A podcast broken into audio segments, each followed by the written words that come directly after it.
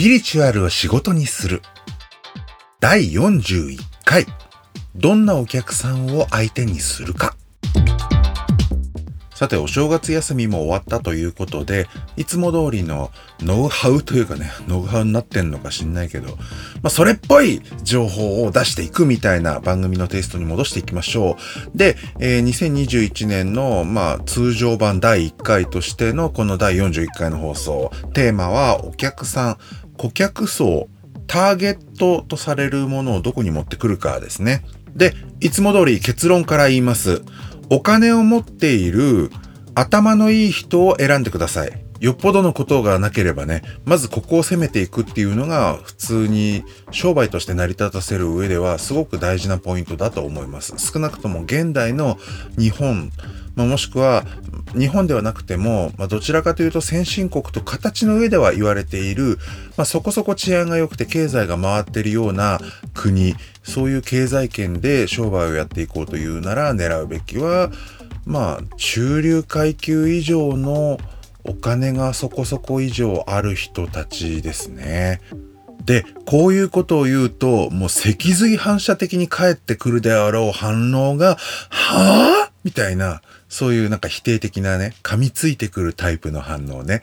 人助けをしたいんじゃないのか、スピリチュアルな仕事をするっていうからには、貧しい人とか困っている人とか、お金を払えなくて辛い思いをしている人たちをターゲットにすべきではないのか。いかにもそれが正論ですよという感じで返ってきますよ。もちろんね、考え方とかその戦略っていうのは、まあ個々人というかその事業体自体がどこを選ぶか自由に決めていいので、まあそうお考えになる方であれば、どうぞどうぞそういうところをね、顧客ターゲットとして事業を展開していかれたらよろしいんじゃないですか？っていうふうに言います。あの、変に議論しません。反論もしません。あなたはそう思うんですねって言って全肯定します。ただし私はやりません。どうしてだかわかりますか？お金を持ってない人をターゲットにして、お金ってどうやってもらうんですか？商売ですよね。売り上げを立てるんですよね。それでご飯食べてくんですよね。それを専業にして生きていくんじゃないんですか？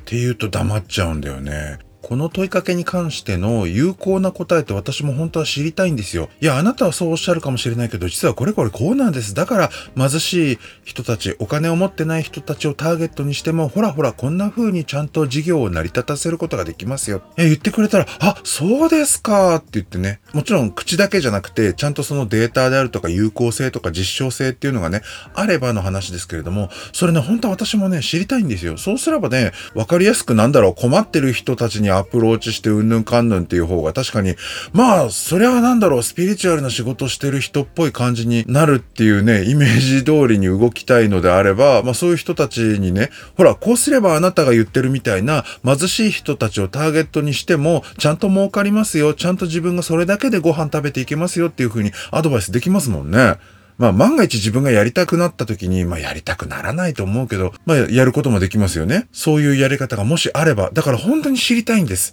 そんなやり方はありませんっていうつもりはありません。私が知らないだけなんです。なのでそういうやり方をご存知の方がね、いらしたらぜひ教えていただきたいなと思っております。でですね、えー、そのやり方を、まあ、知らないからっていうのも、まあ、私はありますけれども、それ以上にですよ、えー、もしあったとしても、やらないと思うってさっきちょろっと言ったと思うんですよ。で、それはどうしてかっていうと、私別にね、困ってる人を助けるっていうところに燃えないからなんですよ。ここで、スピリチュアルな仕事をするとか、ヒーラーとしてね、何かを癒す。または占い師として何かその占いをして差し上げるっていうことが、イコール、お金のない貧しい困っている人を助けるっていう風にイメージするのは、ちょっとね、近視眼的なんじゃないかと。決めつけすぎなんじゃないかっていう風に思っています。で、お金がなくて貧しい人こそ、スピリチュアルな助けが無償で必要な人だと。助けの優先順位が高い人のはずだっていう考え方も決めつけだろうなって思ってるんですよ。実際ね、私の周りにそういう困り方をしている人、そこまですごく貧しい状態になってる人って正直言うとあまりお見かけしないんですね。で、お見かけすることとかがもしあったとしても、やっぱり関わる機会とか、じっくり話を聞いてみたっていうような体験が実を言うと私自身にないっていうこともあって、正直言うと、あまりそういう状態の人を語るほどの何かデータというか記憶というかもないんですね。そのうんちくっていうかが人生経験の中にないんです、正直言って。それもあって、だから私自身がスピリチュアルな仕事で独立するぞ、やってくぞって言った時に、全然これまで縁もゆかりも全くなくて、かつ儲かる見込みのない顧客層というか人々をターゲットにして、何としてもそこで事業をうまく回していこうっていう風なね、意思決定は、やっぱりちょっとナンセンスすぎるというか、単純に、なんていうか、おこがましいとも思うんですね。私が仮にですけど、どんなにハードルが高い事業でも成功させるカリスマ経営者であるならば、もしかしたらそういう自分に縁もゆかりもない、そしてお金が儲かる見込みのない人たちとかね、そういうマーケットとか市場っていうものに切り込んでって、まさかの天才的な手腕で大儲けしてみせるっていうことはできるのかもしれない。ただ私は天才経営者どころじゃないし、ましてやその時点では20代後半で会社員経験しかなかったし、その会社員経験っていうのも、例えばね、リクルートとかに入って新規事業をバンバン成功させましたみたいな20代でもなかったんですよ。で、じゃあね、私が独立するにあたってのスピリチュアルヒーラーって、どういうイメージですかっていう時に端的に表すんだったら、ちょっと小金を余らせたちょいインテリ層が遊びがてらに行く精神的風俗だったんです。で、私個人の事業独立の経緯っていう点に関して言うならば、狙い通りでした。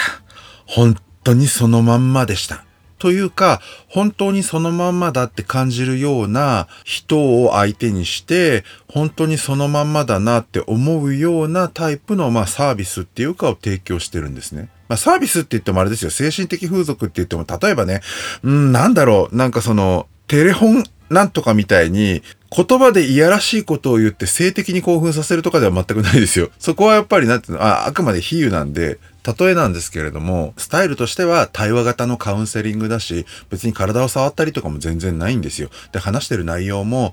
ものすごくある意味ではまあいい話というか、その人の深い深い悩みであるとかを何かその話していただくし、こちらもまあ独立するだけのね、お金をもらうだけのね、自信があるだけの、まあ、その専門的な技能を当然発揮しているっていうすごい真剣な場にはなっているんですよ。それはもちろん。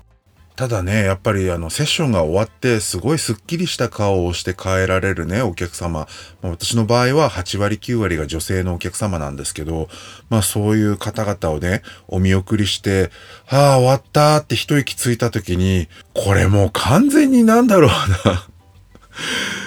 ムラムラして溜まったものをね、抜いてあげた、あの、肉体的な性風俗の人の、なんかすごい、メンタル版というか、スピリチュアル版に、図式としては完全に同じなんだろうなっていうふうにやっぱり思うことが多くてね。なんかそういうタイプのものなんだな。少なくとも、うん、私が選んでるお客様方とか、私が実際にご縁があってお相手させていただく。で、それで大層な金額をポーンと支払ってくださるのはやっぱりそういう方々なんですよね。別にね、上級国民とか富裕層っていうようなレベルではないかもしれないし、で、そんな人じゃないと払えない金額をこっちが提示してるわけでは全然ないんですけれども、今でも覚えてるけど、最初は1時間3000円とかだったかな、なんか。すごい、まあ自分で言うのもなんだけど安かった気がします。なんだけど、とはいえね、やっぱりそこは1時間で3000円を払える人、払えない人っていうのがあるんですよ。物理的に払えない人っていうのはさすがにいないと思うんですけれど、単純に心の余裕とかですね、まあ、こういうサービスの内容に数千円を払うっていうような、なんだろうな、物分かりというか、教養っていうかね、価値観を持ってる人じゃないと結局財布開いてくれませんもんね。あの、依頼もしてくれないし。で、何度も繰り返し言いますけど、事業であり、商売であり、お金儲けのための手段であり、それをなりわいとしてご飯を食べていく。他に収入源がなくても、それだけで生きていくためにやっている仕事なので、まあ当たり前の話ですけど、そのお金を払ってくださるお客様の、まあ、依頼に応えるっていう形を取っていくことで、売り上げを積み上げていくっていうふうに、まあ、なりますねというかなりましたね。少なくとも最初のそういう依頼がありました。それに応じました。で、仕事をこなしました。で、お金を払っていただきました。っていう一般的なというのかな。ルーチンサイクルっていうかに、うまく収まって、で、そのサイクルがくるくるくると、まあ、何回転もして、ちゃんと自分がそれ一本でご飯食べていけるほどにまで、まあ、稼働状況というのかな、その事業の売り上げが積み上がっていくようになるまではそうでした。このルーチン的なね、セッションサイクルを回していくっていうのも、やっぱり段階に応じて単価を上げていくとかっていうような、まあ、調整がその後ね、あの、実際かかってたんですよね。で、マッサージとかね、他の業態の人もやっぱり口を揃えて言うんだけれども、1時間1万円未満か1万円以上かで、客層がガラッと変わるよって言ったんですよ。で、よく言われることなんでしょうね、きっとね。で、私もね、最初その3000円ぐらいから始めて、だんだん6000円であるとか8000円であるとかってね、あの、だんだん上げてったんですけども、やっぱりね、ほんとそうでした。1万円を超えたら辺でね、パカってさらになんていうのかな、あの、いいお客さんが多くなった。あの、言葉、すごい、なんて言ったらいいんだろう。難しいな。なんかね、安い飲食店でクレームつけるお客さんって例えばいるじゃないですか。牛丼屋さんとかでね。あの、その手のタイプの人がいなくなった。一番ね、やっぱり、1時間6000円から8000円、9000円らへんのね、その1万円に満たない額。そして1000円とか2000円みたいな安い金額でもないよねっていうらへんの金額の時がね、あんまり言いたくないですけど、ちょっとそのめんどくさいというか、傲慢で何様で、そのくせ下品でケチなお客さんっていうかの率がね、高かった気がする。あんまりそのね、実際依頼してくださった方々を悪く言うみたいになっちゃうので、ちょっとなかなかなんですけど、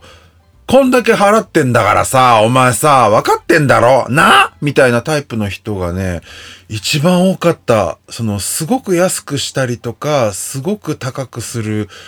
のとはまた違った下品さっていうのかがありましたね。で、あの、500円とか1000円とか2000円にすると、その500円とか1000円も払おうとするときに、実は私、お金がなくて貧乏なんです。どうか、ただにしてくれませんかって値切ってくるタイプの、もう完全にちょっとそうなるとね、なんかあの、クレーマーとかよりも以前に、ちょっとなんていうか物乞い感というか、何としてもタダにしてやろうみたいな根性がたくましいタイプの客層の方にやっぱり今度はなっちゃうんですよ。だからやっぱりね、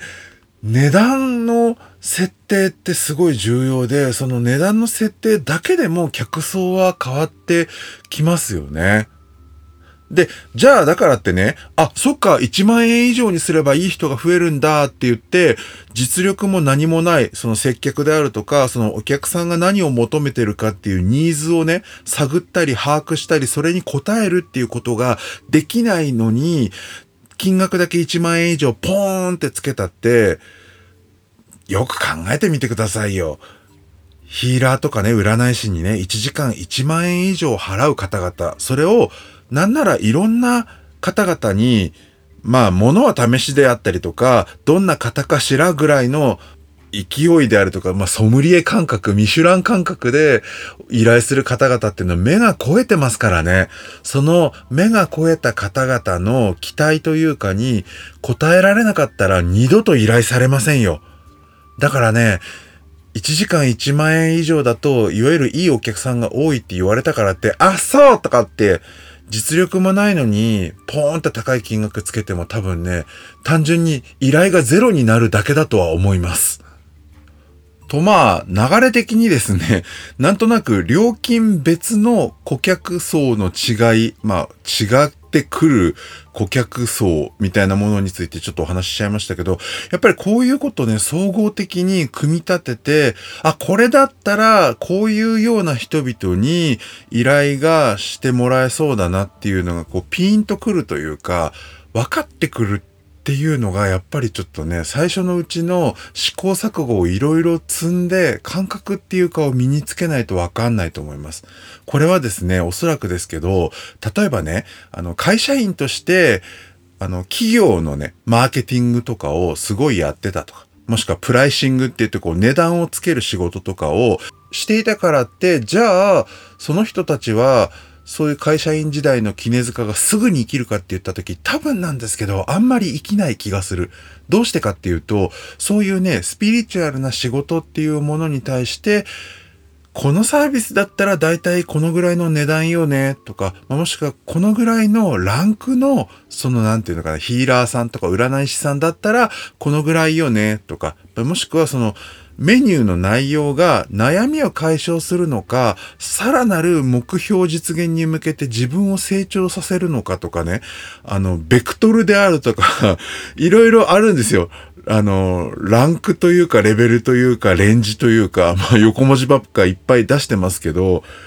だんだんね、あの、頭の中でね、分かってくるんですね。このくらいの概念のことを、このくらい提供して、このくらい相手をスッキリさせつつ、このくらい実用性が高いってことは、このくらいの値段かな、みたいな。